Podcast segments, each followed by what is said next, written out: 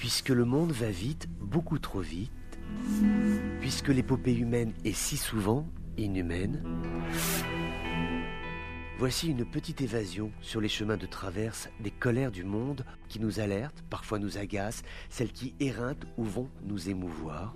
Le journal des colères du monde, c'est vous qui l'entendez, mais c'est lui qui vous écoute. Bonjour à tous, nous allons en Libye, c'est notre première étape aujourd'hui dans ces colères du monde avec euh, cette réunion euh, qui redonne espoir sur la Libye puisque c'est le chef d'état-major euh, général des armées libyennes, Mohamed Al-Haddad, qui a rencontré le chef d'état-major de Khalifa Haftar, Abdelrazik Al-Naturi. Donc rencontre importante qui a porté sur le projet de réunification des forces armées. Et qui dit réunification des forces armées dit poser la question des milices et des groupes armés étrangers, ainsi que la question des milices libyennes. Que deviendront-elles dans la Libye de demain? Ce sont ces questions qui ont été abordées. Quelques éléments tout de même. Hein. On sait que c'est la deuxième fois qu'ils se rencontrent, qu'ils abordent donc cette problématique de la réunification de ces forces armées.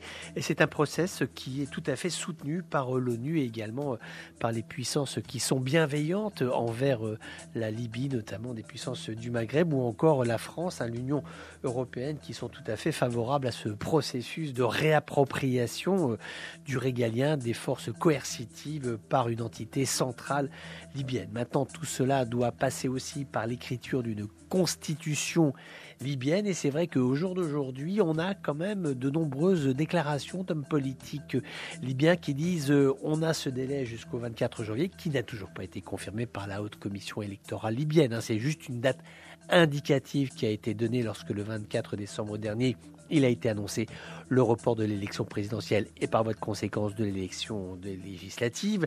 Donc on sait qu'on a ce report, mais malgré tout, avant de fixer une date claire, nette et définitive de ce que sera ce rendez-vous électoral pour la présidentielle, il faut absolument avoir une constitution libyenne qui soit votée par tout le monde, par les deux chambres libyennes aujourd'hui, de telle façon à ce que sur la base de cette constitution, on puisse également voter une loi électorale. Donc il y a aussi euh, l'idée générale en ce c'est qu'il faut peut-être prendre encore plus son temps, mais accepter de faire les choses, de procéder les unes après les autres pour arriver dans les conditions les meilleures le jour où le bulletin de vote sera glissé dans les urnes. C'est en tout cas l'avis qui est largement partagé aujourd'hui à Tripoli ainsi qu'à Tobruk.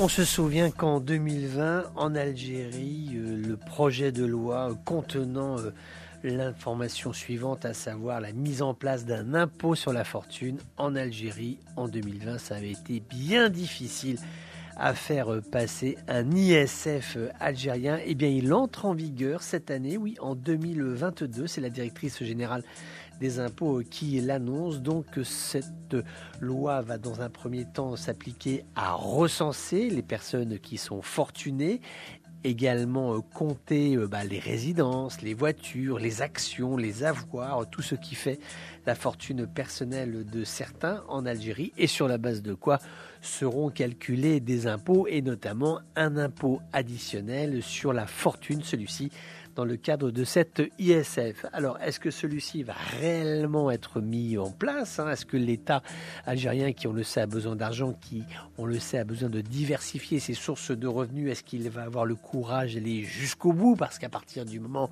où l'on parle des fortunes, on parle forcément des dirigeants, de ceux qui vivent la crise entre guillemets euh, sans trop de douleur et qui continuent euh, d'en remporter les pleins bénéfices. Donc cette loi en tout cas va s'appliquer.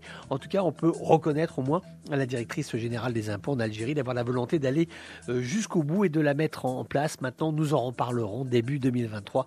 Nous saurons si un ou il a pu être levé cet impôt sur la grande fortune et on saura ça aussi. Ce sera un chiffre très très intéressant à savoir à combien s'élève le montant des millions et des millions de dollars qui auront pu être récoltés par l'État algérien.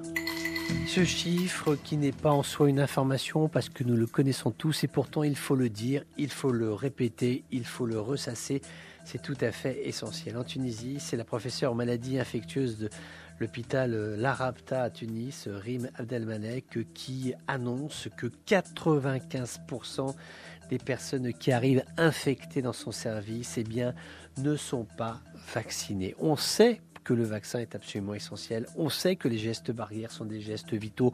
On sait qu'il ne faut pas baisser la garde. Et pourtant, en Tunisie, mais également dans tous les pays du Maghreb et tous les pays d'Afrique et tous les pays d'Europe, d'Amérique latine ou encore d'Asie, on sait qu'il y a de temps à autre du laisser-aller et que Omicron, maintenant que l'on sait que ce virus euh, qui est une déclinaison du C19 n'est pas mortel, ce n'est pas un virus foudroyant comme peut être plus dangereux, le virus Delta, donc Omicron, en fait, fait peser un risque moindre, eh bien, il y a du relâchement aujourd'hui et il est important aujourd'hui d'entendre, de savoir entendre ce que nous disent les médecins. Par exemple, un hôpital à Tunis, par exemple, ce chiffre annoncé 95% de personnes infectées qui arrivent pour être hospitalisées n'ont pas fait ce geste vital que de se vacciner. C'est pourtant quelque chose qui est aujourd'hui facile, qui est peu onéreux dans certains pays, par exemple le Maroc que la vaccination est gratuite. L'objectif est vraiment de protéger les populations, d'arriver à l'immunité euh, collective. Il est quand même regrettable de voir qu'il y a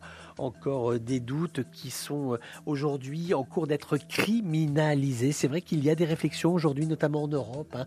Il y a des intellectuels qui se disent que finalement toutes les personnes qui ont propagé de fausses informations, toutes les personnes dites anti-vax, ceux qui ont la responsabilité d'avoir retenu des gens qui voulaient aller se vacciner, et puis finalement ils ont fini par les convaincre de l'inverse. Il y a aujourd'hui des mesures qui sont envisagées euh, en Europe, alors qui ne sont pas prises. Hein. On en est pour l'instant au stade de la réflexion, mais qui se demandent finalement les personnes qui ont dissuadé euh, les concitoyens d'aller se faire vacciner. Ces personnes ont une responsabilité morale puisqu'elles ont diffusé de fausses informations, elles ont influé de façon négative sur la marche des événements et donc réflexion il y a pour savoir dans quelle mesure ces personnes ne pourraient pas être traduites devant des tribunaux. Quelques informations en provenance de Mauritanie sur le sort qui est réservé euh, à l'ancien président Mohamed Ould Abdelaziz, donc qui doit demeurer en détention provisoire jusqu'au mois de juin prochain, mais il n'est plus incarcéré à l'école de police de Nouakchott depuis sa sortie de l'hôpital. On s'en souvient, c'était euh, dans la nuit du 8 au 9 janvier. C'est une décision qui a été prise récemment par euh, le juge d'instruction, donc qui s'est basé sur un rapport d'analyse médicale et donc le contrôle judiciaire dont fait l'objet l'ancien président mauritanien est le suivant, à savoir il est soumis donc aux règles qui prévalaient avant euh, son arrestation lorsqu'il était juste assigné à résidence. Il ne peut se déplacer que pour euh, aller à la mosquée ou pour recevoir euh, des soins. Euh, il n'est plus tenu de se présenter au commissariat de police pour être enregistré, pour prouver qu'il n'a pas quitté le territoire mauritanien. Donc voilà ce qui va permettre donc la poursuite et la relance en ce début d'année 2022 de ce processus judiciaire visant à faire la lumière sur les agissements que furent ceux de l'ancien président mauritanien lorsque celui-ci était en fonction. À chacun ses, à chacun ses colères, à chacun ses colères, colère, colère, colère, colère, colère. À chacun ses colères. Notre escale du jour est au Yémen avec euh, cette reprise en main des forces loyales au gouvernement euh, yéménite, cette reprise militaire de la province pétrolière de Chabwa, tout à fait important parce qu'on sait que les forces yéménites étaient acculées ces derniers mois par euh, les rebelles houthis. Ils étaient cernés sur la ville de Marib. Le fait qu'il y ait cette reprise de contrôle sur Chabwa, car il y a une force dite la force des géants, qui est une force armée et qui est soutenue par la coalition arabe, le fait qu'il y ait cette reprise en main dit qu'il y a moins de pression sur la ville de Marib, il y a de l'oxygénation qui est apportée à ces combattants euh, yéménites qui ont beaucoup souffert face aux assauts des outils, les rebelles outils qui ont eu quand même beaucoup de pertes. Hein. Il faut voir que aujourd'hui euh, les estimations vont entre 15 et 20 000 hommes perdus euh, aux abords de Marib. On ne parle pas du chiffre des blessés qui doit être tout à fait conséquent.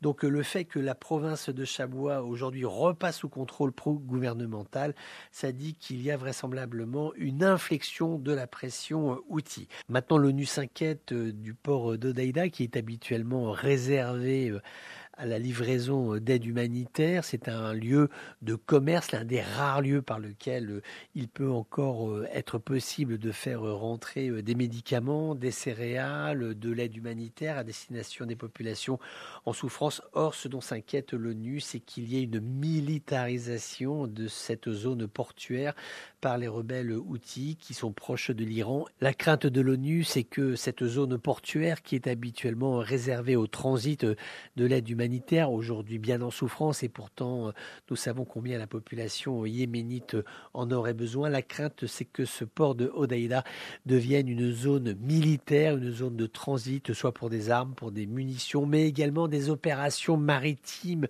puisqu'on sait que les forces outils ont des bateaux, certains rapides, des bateaux qui ont des capacités euh, à mener euh, des opérations de type euh, commando pour attaquer, couler des navires qui sont présentés comme étant ennemis. Donc ce que ne veut pas l'ONU, c'est que ce port destiné à l'aide humanitaire devienne une xième zone de guerre. En tout cas, c'est l'avis qui est rendu par l'ONU à New York. Voilà, c'était les colères du monde d'un jour comme les autres, mais qui n'étaient pas tout à fait comme les autres. On se retrouve bientôt pour d'autres colères du monde.